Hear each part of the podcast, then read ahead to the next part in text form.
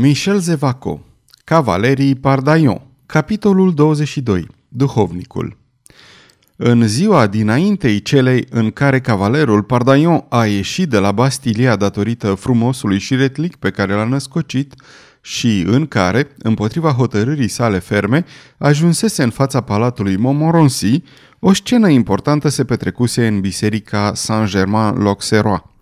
Era pe la ora 9 seară. Predicatorul își terminase slujba în fața unei mulțimi enorme care invadase bazilica. Acest predicator era un călugăr superb, înalt și bine clădit.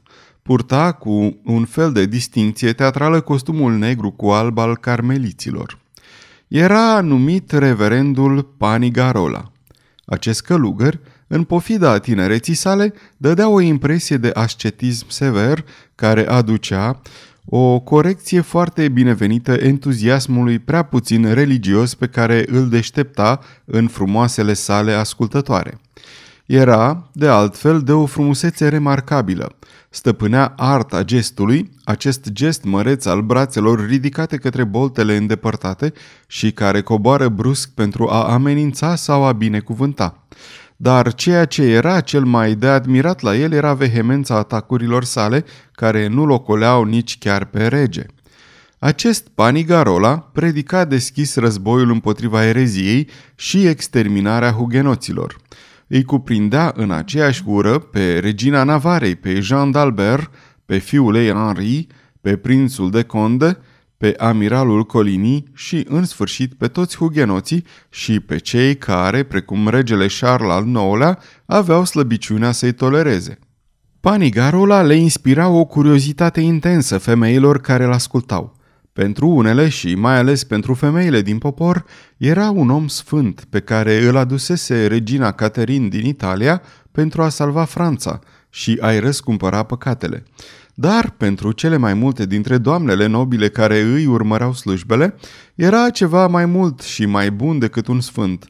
Era un bărbat care păcătuise mult și căruia, conform poruncii din Evanghelie, ele îi iertau multe.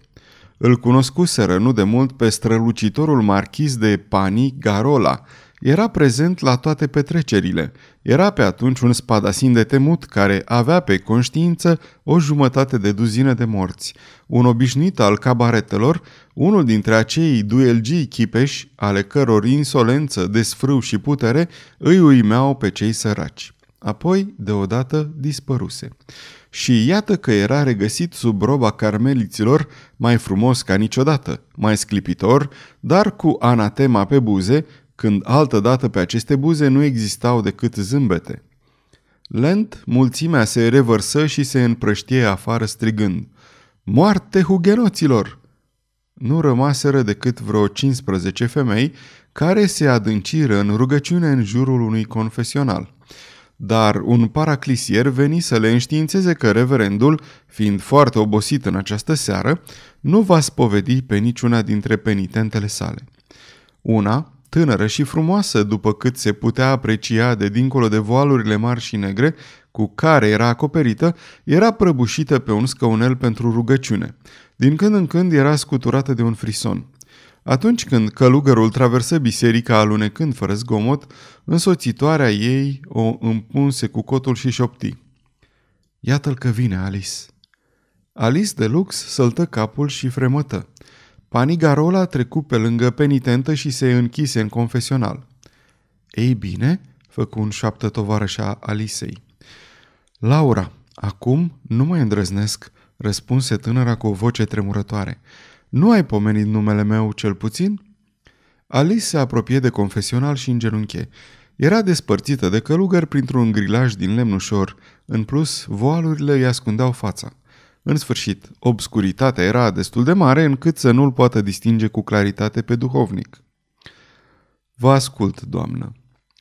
În ea se dădu o scurtă luptă și, deodată, în șoaptă, spuse Marchize de Panigarola, sunt Alice de Lux, sunt femeia pe care ați iubit-o, pe care poate o mai iubiți încă și această femeie vine la dumneavoastră implorând. Vă ascult, doamnă, răspunse călugărul cu aceeași voce indiferentă. Alice tresări îngrozită. I se păru a înțelege că în spatele acestui grilaj Nu o asculta un om, ci o statuie impasibilă. Clement, făcu ea cu înflăcărare, nu-mi recunoașteți vocea? Nu mai există niciun Clement, doamnă, tot așa cum nu mai există niciun marchiz de Pani Garola. În fața dumneavoastră nu există decât un om al lui Dumnezeu care vă va asculta întru Domnul și care îl imploră pe Dumnezeu să aibă milă de dumneavoastră, dacă meritați această milă. O, oh, băigui Alice cu o deznădejde intensă, este imposibil să fi uitat iubirea noastră. Doamnă, dacă îmi vorbiți astfel, voi fi obligat să mă retrag. Nu, nu, rămâneți. Trebuie să vă vorbesc. Faceți-o atunci ca și cum i-ați vorbi lui Dumnezeu. Fie. Ei bine, ascultați-mă, părinte reverend, și îmi veți spune dacă nu mi-am ispășit suficient greșelile și crimele și dacă brațul lui Dumnezeu care s-a bătut asupra mea nu m-a lovit destul. Vă ascult, fica mea. Vă voi povesti mai întâi greșeala, apoi vă voi povesti ispășirea. Astfel veți putea să judecați. Aveam abia 16 ani, eram frumoasă. O regină măreață mă remarcase și mă primise în rândul domnișoarelor sale de onoare și cum eram orfană, cum nu mai aveam nici tată, nici mamă, nici familie, această regină mă asigură că ea va fi mama mea și că va ține locul familiei. În acea perioadă, mulți seniori tineri mi-au spus că mă iubesc, dar eu nu iubeam pe niciunul, nu iubeam pe nimeni. Iubeam doar luxul, iubeam diamantele, iubeam bijuteriile și eram săracă. Regina despre care vă vorbesc mi-a promis nu numai luxul, ci chiar bogăția. I-am promis că o voi asculta orbește. Aceasta a fost prima mea crimă. Vederea câtorva scrinuri pline cu diamante mă făcu să-mi pierd mințile și pentru a le poseda, pentru a mă împodobi după bunul meu plac, trebuia să semnez un pact cu satana. Vai, pactul a fost semnat. Într-o zi, regina mă chemă în oratoriul său. Deschise în fața mea un sertar care strălucea de perle, de smaralde, de rubine, de diamante și îmi spuse că totul era al meu dacă o ascultam. Înfierbântată, cu obrajii în flăcări am exclamat, ce trebuie să fac, maestate? Regina a zâmbit, m-a luat de mână, m-a condus într-o încăpere care preceda oratoriul și a ridicat o draperie. În spatele acestei draperii se afla marele culoar care duce la apartamentele regelui. Acolo se plimbau niște gentilomi pe care îi cunoșteam. Mi l-a arătat pe unul și mi-a spus, Fă-te iubită de acest bărbat. O lună mai târziu, continua Alice, atât de încet încât călugărul abia o auzea, eram amanta acestui gentilom. Atunci, fără să schițeze niciun gest, călugărul întrebă, Cum se numea acest bărbat? Da, vreți să spuneți că am avut atâția amanți încât trebuie precizat, nu-i așa?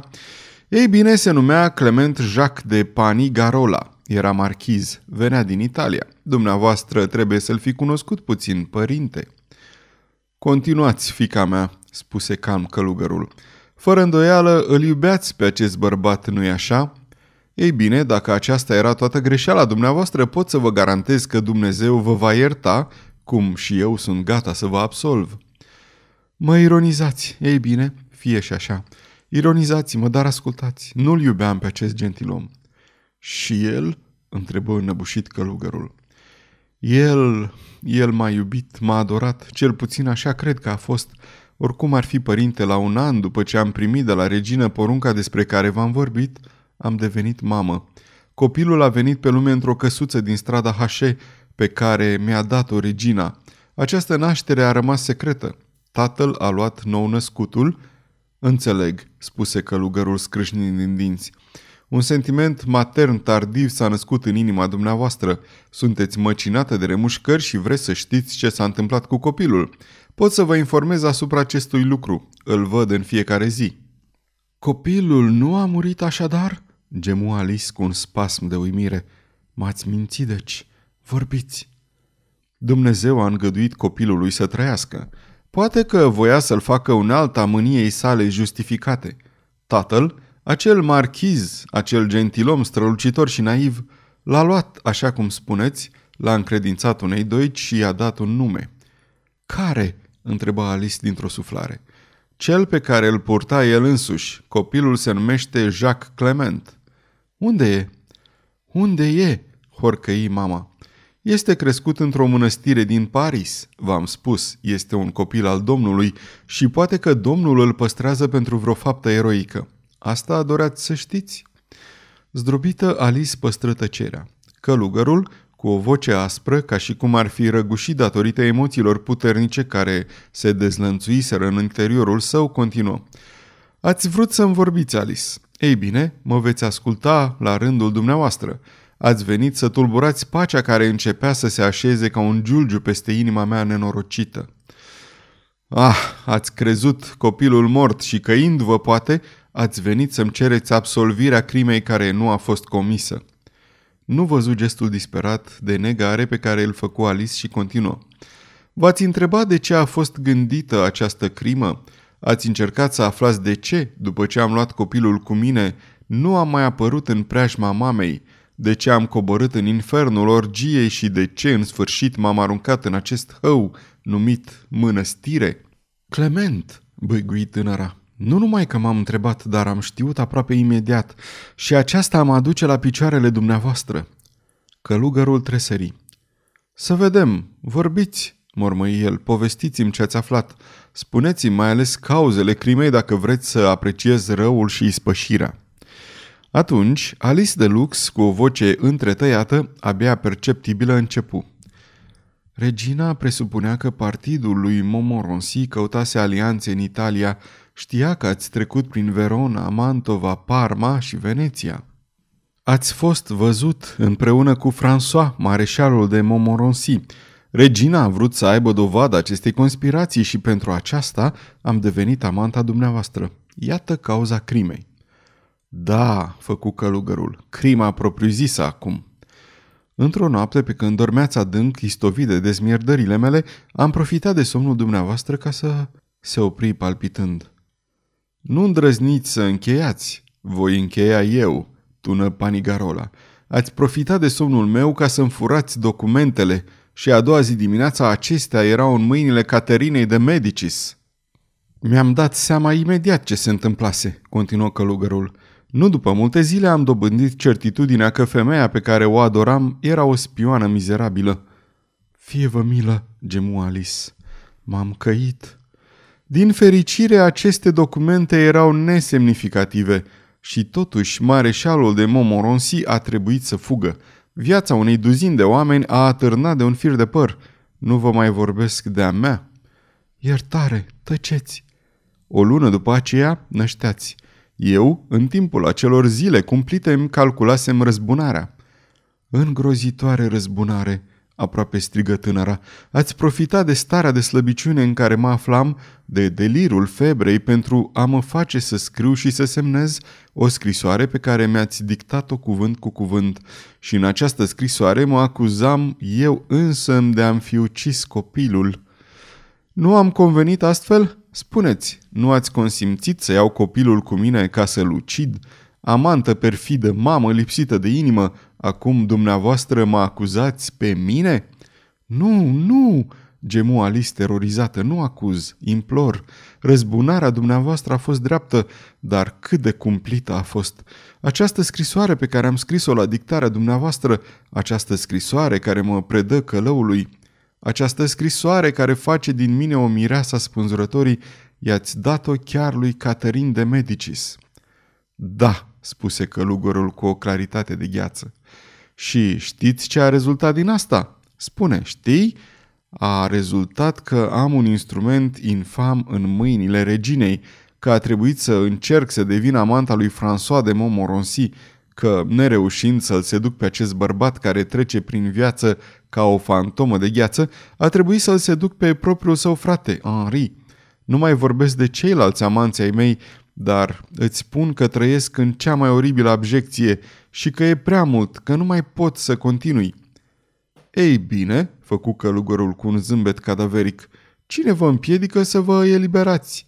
Căci acum știți că această crimă nu s-a săvârșit și copilul trăiește. Oh, este îngrozitor, hohotine fericita. Răzbunarea dumneavoastră e cumplită. Ați îmbrățișat o meserie, am căutat mijlocul de a vă obliga să o continuați, asta e tot. Fără milă, o, nu are niciun pic de milă. Cine vă spune că nu am milă?" exclamă Panigarola. Mi-ați cerut vreodată ceva?" Alice fremătă. O speranță nebunească erupse în acest suflet tenebros. Oh, băigui ea, dacă ar fi posibil, spuneți-mi ce pot să fac pentru dumneavoastră. Clement, puteți să mă salvați, puteți să mă smulgeți din rușine, din deznădejde, din moarte și pentru aceasta e suficient să rostiți un cuvânt. Clement, ți-am făcut mult rău. Fii măreț, fii generos, iartă. Ce pot să fac pentru a vă salva? repetă călugărul. Poți totul. O, oh, Clement, am venit să te implor. Gândește-te că m-ai iubit. Ascultă, nu știu ce pact te leagă acum de Caterin, dar o cunosc. Știu multe dintre secretele sale. Știu că pe cât de multe suspecta odinioară, tot atât de multe admir acum. Nu poate să-ți refuze nimic, Clement. Spune un cuvânt și îți va da înapoi funesta, oribila scrisoare. Aceasta este o înregistrare Cărțiaudio.eu. Această înregistrare a fost citită cu respectarea legislației în vigoare pentru www.cărțiaudio.eu. Toate înregistrările Cărțiaudio.eu reprezintă opere din domeniul public și anume au trecut 70 de ani de la moartea autorului. Copierea, reproducerea, multiplicarea, vânzarea, închirierea și sau difuzarea publică sau pe internet a acestei înregistrări fără acordul scris al cărții audio.eu constituie infracțiune și se pedepsește conform legislației în vigoare. Pentru noutăți, vă invităm să vizitați www.cărțiaudio.eu și vă rugăm să ne susțineți pe canalul nostru de YouTube Cărți Audio, abonând-vă la el, dându-ne like și follow și dând share la înregistrările noastre. De asemenea, vă rugăm să-i susțineți cu o donație în orice cuantum pe harnicii și talentații noștri naratori voluntari, accesând paginile cu înregistrările lor de pe site-ul nostru www.cărțiaudio.eu. Naratorul acestei cărți este Valentin din București. Asta ați venit să-mi cereți? Da, răspunse ea dintr-o suflare înfrigurată. Nu vă înșelați, reluă călugărul oarecum cu solemnitate. Am o mare influență asupra minții reginei. Îi voi cere deci această scrisoare, cu o condiție. Vorbește. O, oh, orice ai vrea. Doar aceasta. Dovediți-mi că este folositor ca această scrisoare să vă fie dată înapoi. Vreau să spun folositor pentru dumneavoastră. O spaimă bruscă îi dilată ochii lui Alice. Băigui. Dar nu v-am spus tot ce trebuie să îndur? Aceasta nu poate fi un motiv valabil. Vă jur. Haideți, văd că trebuie să vă smulg eu însumi mărturisirea. Dacă doriți să vă obțineți libertatea, Alice, dacă suferiți în corpul pe care vi-l vindeți și în inima anecată de rușine, este pentru că în sfârșit iubiți. În sfârșit, e adevărat? Trebuie să vă spun numele celui pe care îl iubiți. Se numește Contele de Marila. Dacă este adevărat, evident că trebuie să fiți eliberată. Ei bine, da, este adevărat, gâfâi spioana împreunându-și mâinile. Iubesc, pentru prima dată de când trăiesc, iubesc cu toată inima și cu tot sufletul.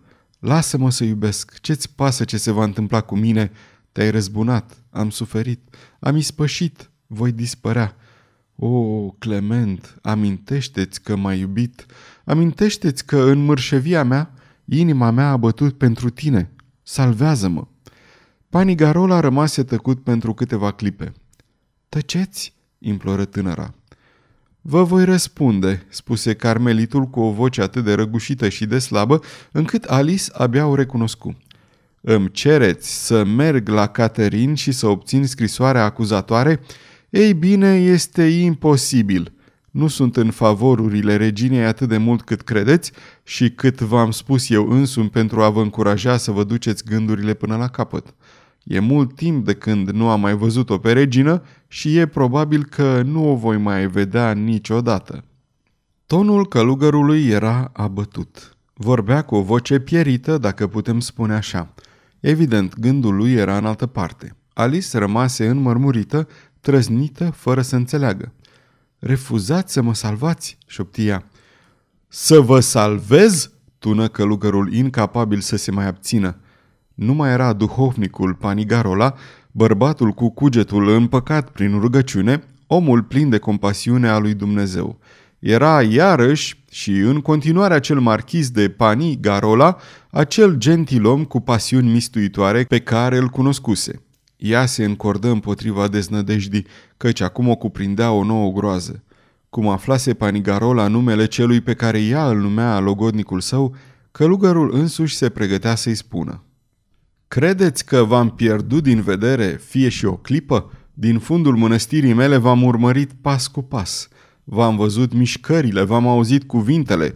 Nu există nici măcar o faptă a dumneavoastră, adică nici măcar o trădare a dumneavoastră, pe care nu aș putea să vă relatez. Aș putea să vă înșir toți amanții, unul după altul, dar să nu credeți că am fost gelos. Predându-vă în mâinile reginei, știam ce fac. Și aceasta a fost răzbunarea mea. Veniți acum la mine și tocmai pe mine vreți să mă faceți artizanul fericirii dumneavoastră? Cum așa? Vă dezvălui existența copilului dumneavoastră. Încerc să trezesc în dumneavoastră un sentiment omenesc care să vă facă să meritați cel puțin uitarea, dacă nu mila mea, și dumneavoastră nu vă gândiți decât la iubirea dumneavoastră. Nebuno, spui că ai venit să cauți iertarea crimelor tale? Spune mai bine un blestem. Călugărul se ridicase. Ieșise din confesional. Brațele sale se ridicară către altarul central într-un gest de imprecație și în acest fel plecă, alunecă precum o fantomă, zguduit de hohote de plâns răgușite și dispăru înghițit de tenebre, lăsând-o pe Alice prăbușită, leșinată. Atunci, bătrâna Laura, cu un surus în colțul buzelor sale subțiri, alergă lângă Alice de lux. Să fugim, spuse aceasta cu o disperare dezolantă. Să fugim. Aici este sălașul groazei, al crimei și al pierzaniei. Alice de Lux petrecu o noapte îngrozitoare, dar atât de mare era energia psihică a acestei femei, încât nu pierdu nicio clipă cu lamentările. Vom lupta până la capăt, spuse ea cu tremurându-se. Dacă fostului său amant i-ar fi fost milă de ea, dacă i-ar fi smuls Caterinei de Medici scrisoarea teribilă care o făcea sclava acesteia, planul său era să nu se mai întoarcă la Luvru decât pentru a-i spune reginei. Până aici v-am servit. Acum îmi reiau libertatea. Nu vă cer nimic altceva decât neutralitatea. Nu am altă speranță decât să fiu uitată de dumneavoastră. Acest vis de libertate, de fericire, se prăbușea în întregime. Trebuia să se înhame din nou. Trebuia să meargă la Louvre cât de curând, conform ordinelor pe care le primise. A doua zi dimineața, Alice de Lux își reluase înfățișarea impasibilă. Cu ajutorul Laurei se înveșmântă cu grijă și, însoțită de bătrână, se prezentă la Louvre. Curând ajunse în apartamentele particulare ale reginei, Caterine de Medicis, fu prevenită că domnișoara Alice de Lux, revenită dintr-o călătorie îndelungată, solicita onoarea de a-i prezenta omagiile. Trimise răspunsul că o va primi pe Alice imediat ce va fi liberă și că domnișoara sa de onoare trebuia să nu se îndepărteze de Louvre până când nu o va fi văzut. Catherine era într-adevăr într-o discuție cu confidentul său, fostul său amant, adevăratul ei prieten, astrologul Ruggieri.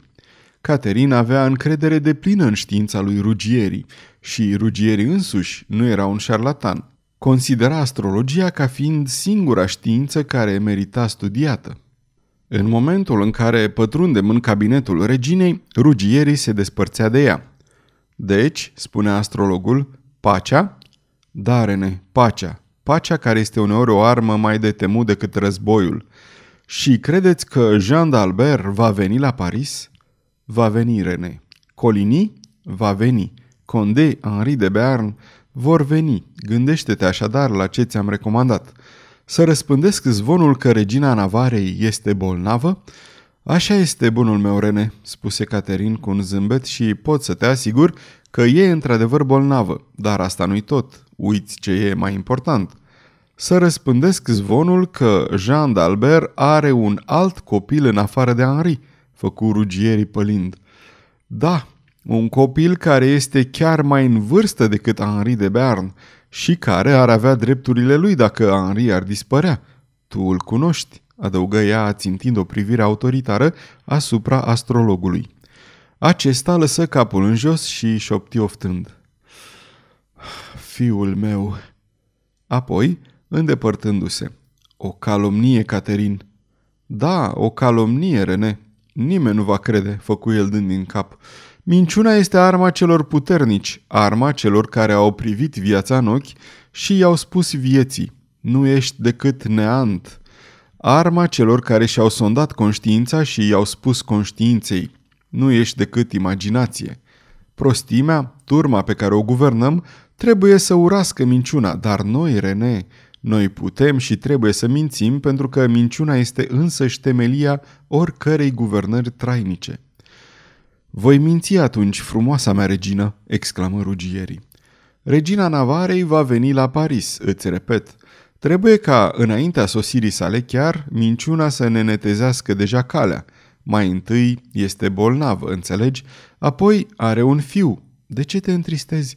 Și cine îți spune că nu l-am în vedere pe acest fiu pentru un destin grandios? Cine îți spune că nu va fi regele Navarei în locul lui Henri? Ah, Caterin, șopti astrologul apăsându-și buzele pe mâna reginei, cât sunteți de măreață! Du-te, făcu regina zâmbind, du-te și gândește-te să mă asculți. Orbește, exclamă astrologul avântându-se afară din cabinet. La rândul său, Caterin de Medicis își părăsi apartamentele fără să treacă prin salonul în care erau adunate cameristele sale și prin coridoarele rezervate ajunse la locuința regelui. Pe măsură ce se apropia, auzea o goarnă de vânătoare.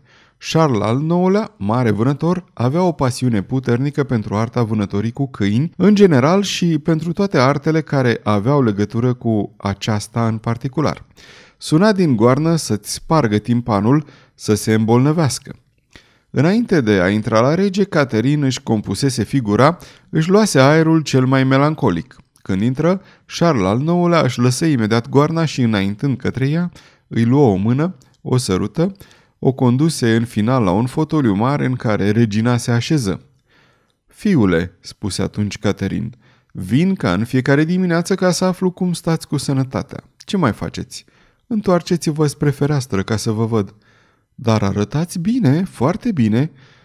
Ah, mi-a venit inima la loc. Vedeți, eu nu mai am liniște de când Ambroise Pare mi-a confirmat că una dintre aceste crize poate să vă ucidă pe loc, dar nu-l cred deloc, Charles. De altfel, am poruncit să se facă rugăciuni secrete în trei biserici și în special la Notre-Dame. Ce-mi spuneți acum, doamnă, m-ar liniști dacă aș avea nevoie să mă liniștesc. Dar eu sunt la fel ca dumneavoastră, nu cred o iotă din previziunile sinistre ale maestrului pare, iar cei care ar putea să se bucure de moartea mea vor trebui să aștepte. Amen, spuse Caterin. Dar, fiule, credeți așadar că există oameni care s-ar bucura de moartea regelui? Ei, doamnă, de unde vă vin aceste gânduri funeste? Grija permanentă a unei mame, Charles, nu vă lăsați niciodată în baza aparențelor de siguranță. Iar eu vă spun că mă simt minunat. Cât despre cei care se bucură în secret de îndată ce am niște colici, aceștia sunt pretutindeni și chiar în acest palat. Vă referiți la domnii hugenoți, fiule. Ei bine, chiar voiam să vă vorbesc în legătură cu ei. Dacă vă convine, sire, momentul ar fi potrivit. Și Caterina aruncă o privire semnificativă spre trei sau patru persoane din anturajul regal, care, în momentul în care intrase regina mamă, se retrăseseră într-un colț. Regele se întoarse către aceste persoane. Domnilor, spuse el, regina vrea să discute cu mine. Maestre Pompeus, veți reveni peste o oră pentru lecția mea de scrimă. A, aduceți-mi câteva dintre acele lame arabe despre care mi-ați vorbit. Maestre Cruse, vom vorbi mâine despre feronerie. Vreau să văd acel model nou de broască pe care l-ați inventat. Domnilor, pe curând. Profesorul de scrimă, Cruse, gentilomi, ieșiră după un salut adânc în fața reginei. Vă ascult, doamnă, făcu atunci Charles al IX-lea, aruncându-se într-un fotoliu grandios. Aici, Neisu, le... Doi copoi magnifici, care, de când intrase regina nu încetase să mărie, veniră să se lungească lângă rege. Charles, spuse atunci Caterin. Nu credeți că această dispută îndelungată, aceste războaie funeste în care pierd unul după altul cei mai buni gentilomi și dintr-o parte și din cealaltă, vor sfârși prin a sărăci moștenirea pe care o aveți de la tatăl vostru și pe care trebuie să o transmiteți intactă succesorilor voștri?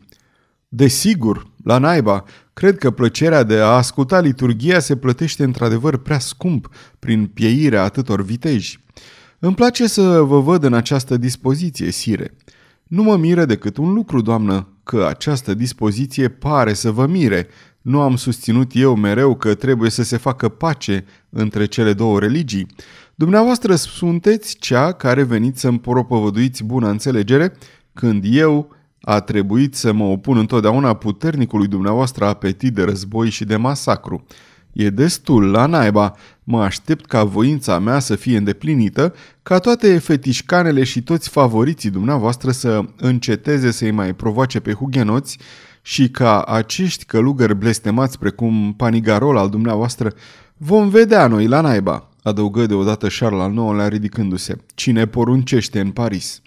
La ultimele cuvinte se îndreptă către Caterin cu un aer atât de amenințător încât regina se ridică întinzând brațul. Ei, fiul meu!" exclamă ea râzând forțat. S-ar crede că sunteți într-adevăr supărat pe mama voastră, dar dacă mă credeți, nu veți aresta pe nimeni și cu atât mai puțin pe Panigarola sau Mogiron sau pe Chelu. Îi voi aresta dacă voi considera că e bine, doamnă. Îl voi aresta și pe Henri dacă trebuie. Bun, făcu regina. Vorbiți despre pace și nu visați decât la arestări până și în propria familie. Dar Charles al IX-lea, cu un gest larg de lehamite, se prăbușea deja în fotoliul său. Caterin îl aștepta acolo. Nu veți aresta pe nimeni, spuse ea, dacă vă ofer eu un mijloc bun de a asigura pacea generală. Și nu e vorba cumva de vreun măcel strașnic, de vreo nouă bătălie de înrolări de trupe și de dări noi? Nimic din toate acestea, fiul meu. Vă ascult, doamnă, spuse Charles. E mult timp de când mă gândesc la asta. În timp ce mă credeați ocupată cu visele de război, precum nu știu ce eroină, eu nu sunt decât o biată mamă care vrea să asigure fericirea copiilor săi, insistă ea la un gest al lui Charles. Și iată ce am găsit, fiul meu. Hugenoții nu mai înseamnă nimic, sau cel puțin încetează să mai fie periculoși, dacă nu-i mai au pe Henri de Bern și pe Coligny. Gândiți-vă că Henri de Bern și Coligny vi se supun. Nu vor accepta niciodată. Ei bine, exclamă Caterin triumfătoare, am găsit ceva mai bun decât să le smulgem o supunere care ar fi poate ipocrită. Am găsit mijlocul de a-i face prietenii cei mai înflăcărați ai regelui, aliații săi. Ce credeți că ar face bătrânul Colinii dacă i-ați da o armată ca să meargă în țările de jos să-și apere confrații de masacrul ducelui de Alba? Spun că mi-ar cădea la picioare, dar, doamnă, ar însemna războiul cu spaniolul? Vom discuta despre aceasta în Consiliu, fiul meu. Cunosc un mijloc de a evita războiul cu Spania, care este și trebuie să rămână prietena noastră fidelă. Dacă obținem aceasta, sunteți hotărât să-i faceți amiralului propunerea despre care vă vorbesc? Da, la dracu! Și chiar cu prețul unui război cu Spania, căci, oricum ar fi, e de preferat un război la frontieră decât un război intern. Bine, sunteți de acord că în aceste condiții amiralul este al nostru? Iată deci membrii dezorientați ai partidului Hugenot care rămân fără comandant și vin să se strângă în jurul vostru. Fără îndoială, dar, Henri de Bern... A, iată unde strălucește ideea mea. Henri de Bern este dușmanul vostru. Ei bine, eu fac din el mai mult decât prietenul vostru, îl fac fratele vostru, dându-i de soție pe sora voastră, pe fica mea, Marguerite. Margot? exclamă Charles plin de uimire. Chiar ea? Credeți că va refuza alianța? Credeți că însăși orgolioasa Jean d'Albert nu va fi mândră și bucuroasă de o asemenea uniune? Ideea este într-adevăr admirabilă, dar ce o să zică Margot? Marguerite va spune ceea ce vrem noi. La naiba, exclamă regele ridicându-se, iată, doamnă, o gândire frumoasă și profundă. Da, da, aceasta ne va asigura pacea. cu Bernezul intrând în familia mea și Coligny ocupat în țările de jos, nu mai există partid hugenot. Ah, respir! Și regele Charles, ca un adevărat copil ce era, schiță un pas de dans, apoi o luă în brațe pe mama sa și o sărută pe amândoi obrajii. Aceasta este o înregistrare Cărțiaudio.eu. Această înregistrare a fost citită cu respectarea legislației în vigoare pentru www.cărțiaudio.eu. Toate înregistrările Cărțiaudio.eu reprezintă opere din domeniul public și anume au trecut 70 de ani de la moartea autorului.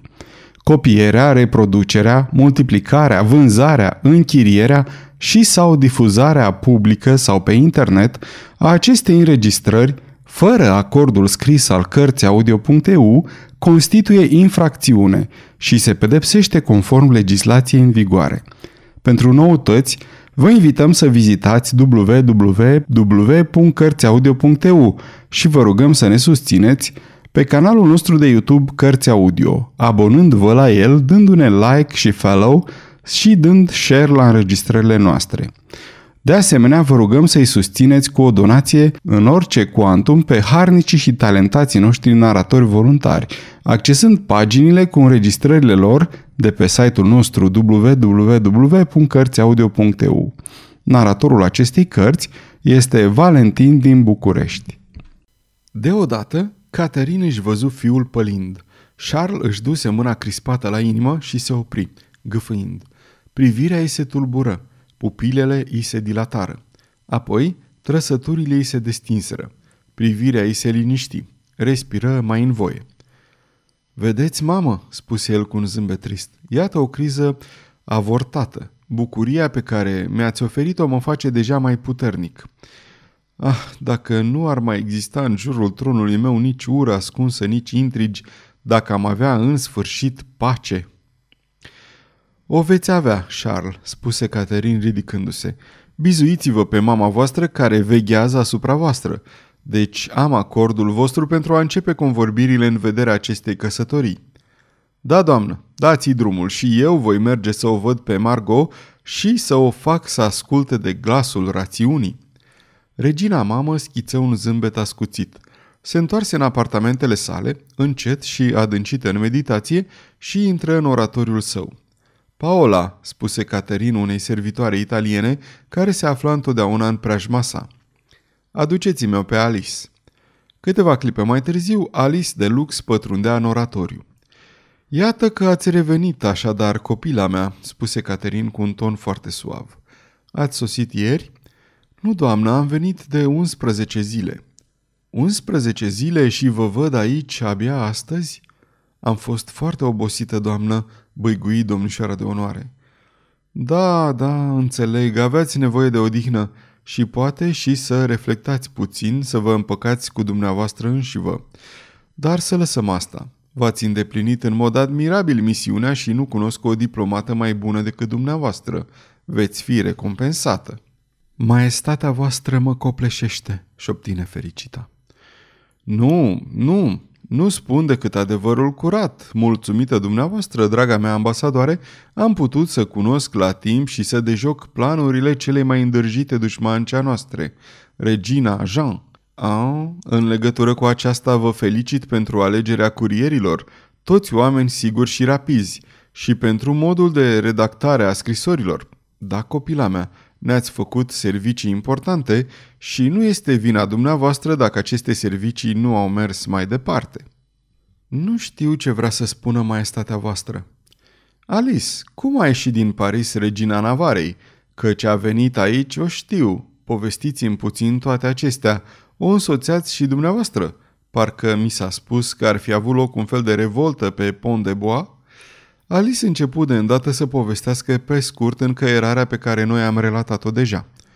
Isuse, făcu atunci Caterin împreunându-și mâinile, este posibil să fi trecut printr-un asemenea pericol când mă gândesc că puțin a lipsit ca regina Navarei să fie ucisă, nu mă pot împiedica să nu mă cutremur, căci, dincolo de toate, nu-i doresc moartea acestei biete regine și dovada că nu-i vreau decât Binele este că mă gândesc să fac pace.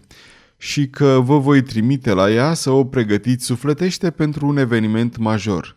Puteți pleca chiar astăzi. Vorbind astfel, Caterin o fixa intens cu privirea pe Alice. Tânăra, cu capul plecat, tremurând, rămase înmărmurită de uimire. Apropo, reluă brusc Caterin, pentru ce a venit la Paris regina Navarei? A venit să-și vândă bijuteriile, maestate. Ah, pecato, biata de ea, bijuteriile ei, ca să vezi, ca să vezi, și a obținut cel puțin un preț bun, de fapt îmi este indiferent, nu vreau să fiu indiscretă. În plus, ea este încă fericită să aibă bijuterii de vânzare. Mie nu mi-au mai rămas decât câteva. Și în plus, nu sunt ale mele, le țin pentru prieteni. Uite, privește, Alice. Ia puțin acest cofret acolo pe scăunelul de rugăciune. Bun. Alice se conformase și așeză pe masă un cofret de abanos pe care Caterin îl deschise de îndată. Acest cofret era alcătuit din compartimente suprapuse. Primul compartiment apăru în fața ochilor lui Alice. Cuprindea o agrafă pentru centură și o pereche de cercei cu pietre prețioase. Alice rămase indiferentă și rece. Regina îi aruncă o privire pe sub sprâncene și buzele sale schițară un zâmbet firav. La naiba, se gândia, domnișoara a devenit dificilă. Ce părere ai copila mea?" reloia cu glas tare. Spun că aceste bijuterii sunt foarte frumoase, doamnă. Da, desigur, apele acestor perle sunt admirabile și în van le-am căutat vreun defect. Dar ce spuneam? Ah, da, că regina Navarei și-a vândut ultimele pietre prețioase lui... Uh, cui spuneai că le-a vândut? Evreului Isaac Ruben, răspunse Alice. Da, chiar așa. Și ai adăugat că această regină de treabă a plecat? La Saint-Germain, doamnă, apoi la Sainte. Cred că de la Sainte, maestatea sa, regina Navarei, va merge la La Rochelle. Să vedem, copila mea, păreți neliniștită? V-ați odihnit totuși zece zile și eu nu am spus nimic despre încurcătura pe care mi-ați putut-o provoca neprezentând-vă imediat la ordinele mele. Dar acum trebuie să arătați bine. Încă un efort, Alice. Nu am încredere decât în tine, sunt înconjurată de dușmani. O să vezi că nu am secrete față de tine. Îți voi spune o veste mare. Vara mea de Navara devine prietena noastră. Vine aici, la Paris, la această curte. Pe măsură ce Catherine vorbea, Alice devenea din ce în ce mai palidă. La ultimele cuvinte, ea își înăbuși un strigăt pe care regina se prefăcu a nu-l auzi. Deci, continuă ea, trebuie să-i trimit un mesaj reginei Navarei, un mesaj verbal, și tu ești cea pe care o însărcinezi cu această importantă misiune. Alice făcu un gest ca pentru a o întrerupe pe regină. Taci, continuă aceasta. Ascultă-mă bine, căci înțelegi că timpul nostru e prețios. Vei pleca. Într-o oră, nu mai târziu, într-o oră vei găsi la poartă o trăsură pregătită. Vei merge în mare grabă până când o vei întâlni pe regină. Te voi însărcina cu o misiune dublă. Prima va fi să-i prezinți reginei cu toată delicatețea necesară ofertele pe care ți le voi expune într-o clipă. A doua va fi, în funcție de dispoziția în care o vei găsi, să-i oferi sau să nu-i oferi un dar, un mic dar care va trebui să vină din partea ta, înțelegi? Eu nu vreau să fiu amestecată în niciun fel. O, fii liniștită, acest cadou va fi ușor, este doar o cutie cu mânuși. Taci, cunosc toate obiecțiile pe care le-ai putea avea. Vei spune, vei inventa tot ce vrei ca să explici de ce ai fost însărcinată de mine cu mesajul cât despre mânuși, eu nu am niciun amestec. Tu ești cea care le-a cumpărat din Paris pentru a-i face plăcere binefăcătoarei tale. O implor pe maestatea voastră să nu meargă mai departe. A înțeles deja cei cu mânușile, se gândi Caterin. Îi este teamă. Cuiuțeală scoase primul compartiment al cofretului cu bijuterii. Apăru a doua despărțitură. Să o lăsăm cinci minute să-și tragă sufletul, continuă regina în sinea sa. Ce ai de spus despre asta, mica mea, Alice?" Făcu ea cu glas tare. Asta? Poftim. Ce spuneți, doamnă?" se bâlbâie Alice trecându-și o mână peste frunte. Ei, nu, asta, aceste rubine, privește, haide!" În a doua despărțitură care se ivise, strălucea un pieptene de aur încrustat cu șase rubine mari, a căror focuri sumbre și somtoase incendiau întunericul catifelei negre. Era o bijuterie regească. Acest pieptene s-ar potrivi de minune cu părul tău, spuse regina. Pare o coroană, ești demnă de el, fata mea. Alice, cu un gest de disperare, își frângea mâinile. Regina luă pieptenul și îl făcu să sclipească. De fapt, exclamă ea, nu mi-ai spus cum ai ajuns acolo. Povestește-mi puțin despre asta. Am făcut cum s-a stabilit, răspunse Alice cu o volubilitate febrilă.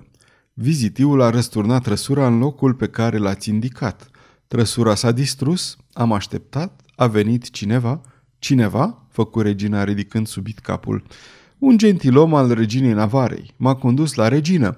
Am spus povestea convenită că am vrut să mă convertesc la religia reformată, că dumneavoastră m-ați persecutat, că am hotărât să mă refugiez în Bearn. Regina m-a primit. Restul îl cunoașteți. Cum se numea acel gentilom? Nu i-am aflat niciodată numele, spuse Alice înfiorându-se. A plecat chiar în acea zi. A, maestate, vedeți bine că nu pot îndeplini această misiune pentru că am fost persecutată de dumneavoastră. Cum și-ar explica regina? Și spui că nu i-ai aflat niciodată numele? Numele cui? făcu Alice cu îndrăzneala sublimă a disperării. Numele acelui gentilom. A, da, este adevărat, a plecat chiar în acea zi, să nu mai vorbim despre el. Cât despre bănuielile pe care le-ar putea avea Jean d'Albert, ești o copilă. Ai venit la Paris, am aflat de prezența ta, am aflat că ești în cele mai bune relații cu regina Navarei și în dorința mea de împăcare, pentru a-i face plăcere noii mele prietene, te-am însărcinat chiar pe tine să-i spui ceea ce vei afla imediat, dar să vorbim mai întâi despre mânuși. Apropo, te avertizez foarte serios să nu le probezi tu însăți și nici să nu deschizi măcar cutia în care se află. Dar este imposibil, doamnă! Tonul era de data aceasta atât de hotărât, deși vocea era tremurătoare, încât Caterina ținti o privire sfredelitoare asupra spioanei. Ce-i cu dumneavoastră?" întrebă ea. Spuneți-mi care e obstacolul, vom vedea cum poate fi ocolit. Obstacolul e de netrecut, doamnă. Nu voiam să vorbesc despre el pentru că simt că inima mi se frânge de rușine de fiecare dată când gândul îmi stăruie asupra acestor lucruri. Să vedem, făcu Caterin cu o voce aspră. Regina Navarei și-a dat seama de ceea ce făceam eu în preajma sa, doamnă. Jean d'Albert v-a desconspirat? Da, doamnă. Pe trupul lui Hristos, tună Caterin. Spuneți-mi, odată pentru totdeauna, cum s-a întâmplat? Alice, acoperindu-și ochii cu mâinile, răspunse. În întâmplarea de pe pod, cineva mi-a aruncat pe genunchi un bilet, care îmi dădea niște ordine. Nu am văzut acest bilet. Regina l-a luat. Avea deja bănuieli vagi. Acestea s-au transformat în certitudine. M-a lăsat să ajung până la Saint-Germain și acolo m-a alungat. O clipă se lăsă tăcerea. Spioana plângea înfundat și acest plânset o uimea pe Caterin, care crezuse că în inima tinerei exista altceva.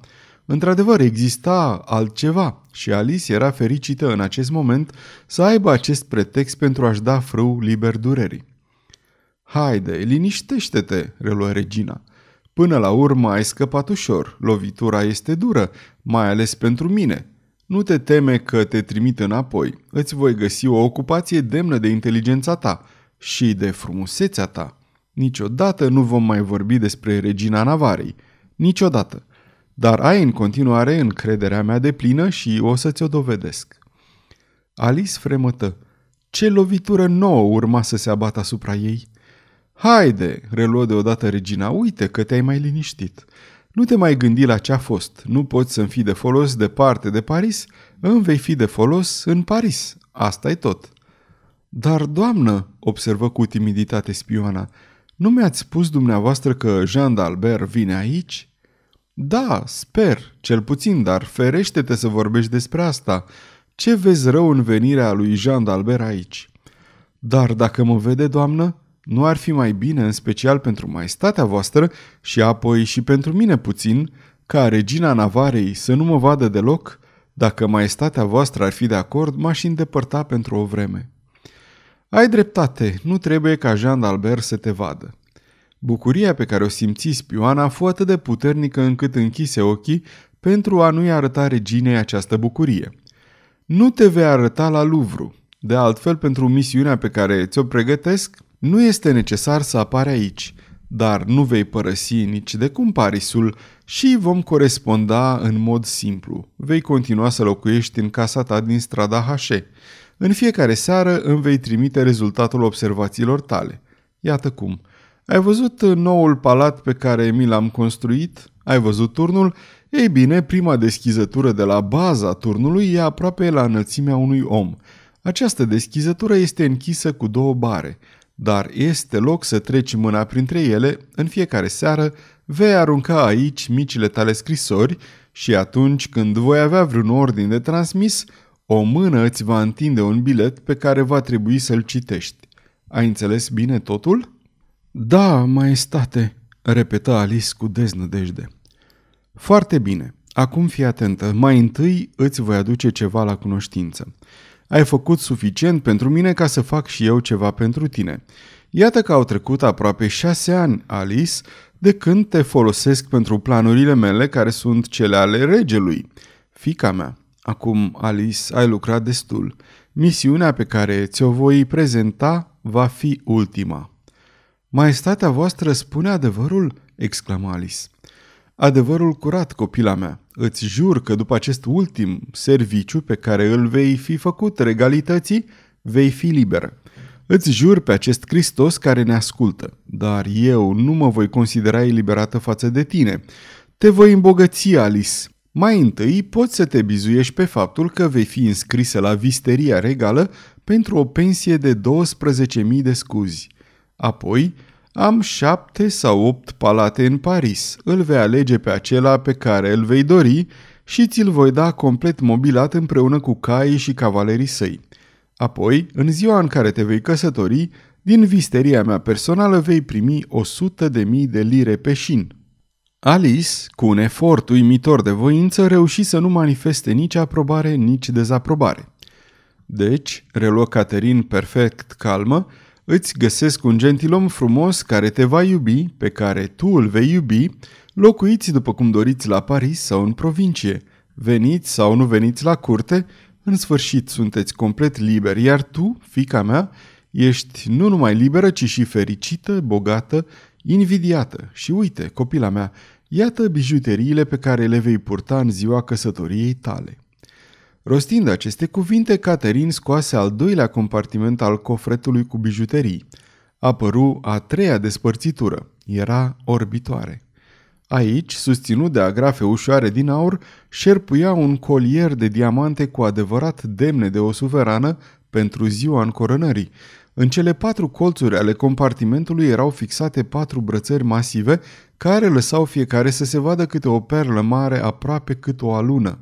Intervalele dintre brățări și colieri erau ocupate de cercei încrustați cu safire. În sfârșit, în centrul spațiului ocupat de coliere era așezată o agrafă alcătuită din două smaralde monstruoase, asemănătoare cu doi ochi verzi albăstrui, care ar fi încercat să o fascineze pe tânăra fată.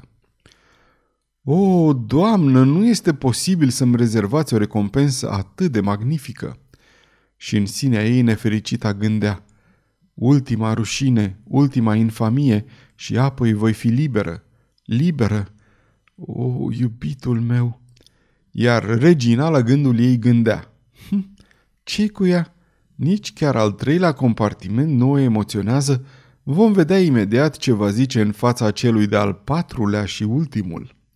Apoi reluă cu jumătate de glas ca și cum în cinismul său ar fi simțit totuși o oarecare jenă. Deci n-am înțeles, nu-i așa? Acum iată misiunea. Fii atentă, copila mea, fii foarte atentă, aceasta este de o importanță excepțională. Te-am iertat că nu ai reușit în cel privește pe François de Montmorency. Nu te voi ierta dacă vei ieșua cu aceasta, căci este vorba despre un bărbat. Trebuie ca acest bărbat să aibă o încredere oarbă în tine – Trebuie ca la un moment dat să poți să mi-l aduci acolo unde îți voi spune eu. Mai înțeles? Da, doamnă, spuse Alice cu o oarecare fermitate. Bărbatul, reluă regina cu o voce șuierătoare, bărbatul se află în Paris, este dușmanul meu de moarte. Îți voi spune cum poți să-l găsești, să-l întâlnești, deci străduiește-te, inventează, fii prudentă cum ar fi o Borgia, fii frumoasă cum ar fi o Diana, fii ce vrei tu, fii o zână, dar trebuie să am acest bărbat. Numele lui? întreba Alice. Contele de Marila, răspunse Caterin de Medicis. Acest nume răsună ca un tunet în urechile lui Alice de Lux.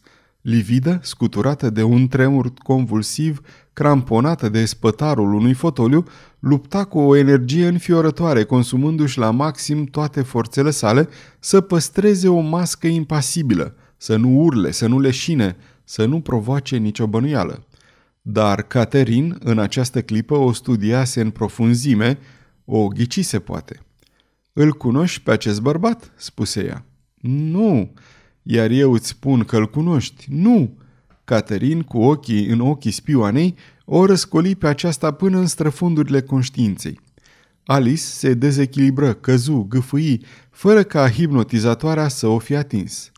Caterin puse un genunchi în pământ și vocea sa aspră izbucni nu ca o întrebare, ci ca o afirmație irevocabilă. Îl cunoști?" Nu-l cunosc," murmură Alice. Apoi leșină. Caterin scoase din punga de la brâu un flacon de cristal pe care îl destupă cu grijă. Îi dădu tinerei să inspire din el. Efectul fu imediat. O cutremurare violentă o electriză pe Alice. Aceasta deschise ochii. Fața ei se acoperi cu o transpirație abundentă. În picioare!" tună regina. Alice de Lux se supuse. În timp ce ea se ridica, Caterin își relua locul în fotoliu. În același timp, fața sa, capabilă să-și asume în mod miraculos orice expresie, redevenea calmă și senină. Un zâmbet îi trecu în fugă peste buze și vocea sa a devenit mângâietoare. Ce vi s-a întâmplat, copila mea? Sunteți chiar atât de obosită? Haideți, vorbiți-mi fără teamă. Știți bine că vă iubesc destul ca să vă suport puțin capriciile. Alice de Lux rămase o clipă suspendată între două abisuri. Groaza de o posibilă prefăcătorie, speranța că regina din afecțiune, din abilitate poate omenaja. Haideți, reluă regina cu zâmbetul ei binevoitor, mărturisiți-mi că sunteți obosită. Ei, doamne, eu înțeleg asta. Vă ceream un ultim serviciu, atâta tot. Dacă aceasta vă depășește puterile, măcar să nu credeți că voi profita ca să-mi retractez promisiunile. Dacă vă veți retrage de pe acum, aflați că voi respecta tot ce am promis. Zestrea de nuntă, scuzii, bijuteriile, totul. Alice studia cu atenție pătimașă cuvintele, gesturile, vocea, întreaga fizionomie a reginei. Regina era într-adevăr naturală. Îi fu imposibil spioanei să surprindă vreun indiciu de prefăcătorie sau de ironie. O, oh, doamnă!" exclamă ea împreunându-și mâinile. Dacă maestatea voastră ar binevoi să-mi permită?" Să-ți permit? Ce anume?" Ei bine, da, sunt obosită mai mult decât ar putea bănui maestatea voastră." Așa, deci nu numele bărbatului te-a făcut să pălești? Numele acelui bărbat? Dar l-am uitat deja, maestate. Acela sau un altul, ce importanță are? Și chiar dacă m-ar dezgusta maestatea voastră, știe că aș trece peste asta. Nu, doamnă, este oboseala, doar oboseala. O, am nevoie de odihnă, de singurătate. Nu-i cer nimic maestății voastre. De altfel, deja m-a copleșit, sunt bogată, am pământuri, bijuterii, mai multe decât îmi doresc. Le-aș da pe toate acestea pentru ca să fiu puțin eu însămi, să mă duc, să vin, să râd și să plâng după bunul meu plac, mai ales să plâng. Caterin clătină ușor din cap. Biata micuță, șopti ea ca pentru sine, cât de mult pare să sufere și asta și din cauza mea. Trebuia să-mi dau seama că această copilă își dorește o viață liniștită. Spioana căzu în genunchi și hohoti. Da, maestate, asta e o viață liniștită. Așadar, vrei eliberarea din serviciul meu, mica mea Alice? Dacă maestatea voastră ar vrea să mi-o acorde, spuse Alice ridicându-se, i-aș fi recunoscătoare toată viața. Așadar, reluă Caterin, continuând să zâmbească, nu vrei să faci nici măcar acest mic efort, micuța mea, ultimul. O, exclamă Alice, deci maestatea voastră nu m-a înțeles? Ultimul, Alice, ultimul, aveți milă de mine, regina mea. Aș, îți spun eu că poți face acest mic efort, ultimul. Ascultă, nu știi? Ți-aș da o bijuterie neprețuită, o am aici, în acest cofret. Maestatea voastră mi-a arătat aceste bijuterii pentru care ar fi invidioasă și o prințesă. Eu nu le-am dorit. Da, dar bijuteria din ultimul compartiment, Alice, nu poți să-ți imaginezi cât este de frumoasă. Uite, lasă-mă doar să ți-o arăt, vei hotărâ la urmă. La aceste cuvinte, Caterin ridică iute ultimul compartiment al cofretului cu bijuterii. Apăru fundul acestuia. Era îmbrăcat în catifea neagră ca și celelalte despărțituri. Privește, spuse Caterin de Medicis ridicându-se. Alice aruncă o privire indiferentă asupra bijuteriei celei noi pe care i-o arăta regina. Imediat deveni lividă, făcu doi pași repezi cu mâinile întinse, ca pentru a implora o fantomă și un strigăt răgușit îi scăpă din gâtlej. Scrisoarea! Scrisoarea mea! Caterin de Medicis, la mișcarea spioanei, luă hârtia și și-o strecură în sân. Scrisoarea ta, tună ea. O recunoști? E chiar ea, într-adevăr. Știi ce li se face mamelor care și-au omorât copilul și mărturisesc cu cinism acest lucru, așa cum mărturisești tu în scrisoarea ta? Nu e adevărat, urlă spioana, nu e adevărat, copilul nu e mort. Dar asta nu face ca mărturisirea să existe mai puțin, rânji Caterin. Mama criminală, Alice, este adusă în fața curții de judecată care o condamnă la moarte. Iertare, milă, copilul trăiește.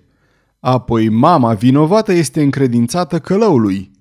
Iertare, repetă Alice căzând în genunchi. Caterin lovi cu putere într-o sonerie. Paola își făcu apariția.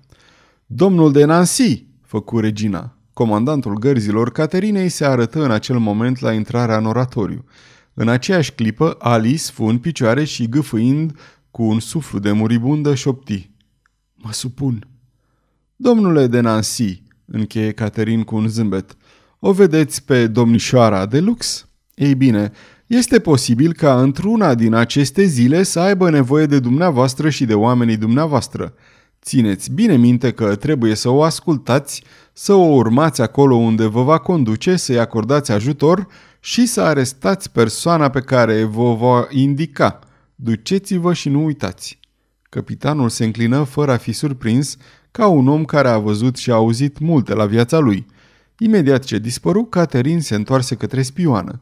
Vocea sa a devenit aspră. Ești hotărâtă? Ferm hotărâtă? Da, doamnă, băigui nefericita. Vei intra în relații cu contele de Marila? Da, doamnă. Bine, acum ascultă. Dacă mă trădezi, nu magistratului regelui îi voi trimite scrisoarea. Voi avea destulă milă pentru tine ca să te las să trăiești. Alice îi aruncă teribilului călău o privire speriată și întrebătoare. Alt cuiva eu voi trimite, spuse Caterin, împreună cu povestea vieții tale și cu dovezi care să o susțină. Alt cuiva? bolborosi nenorocita.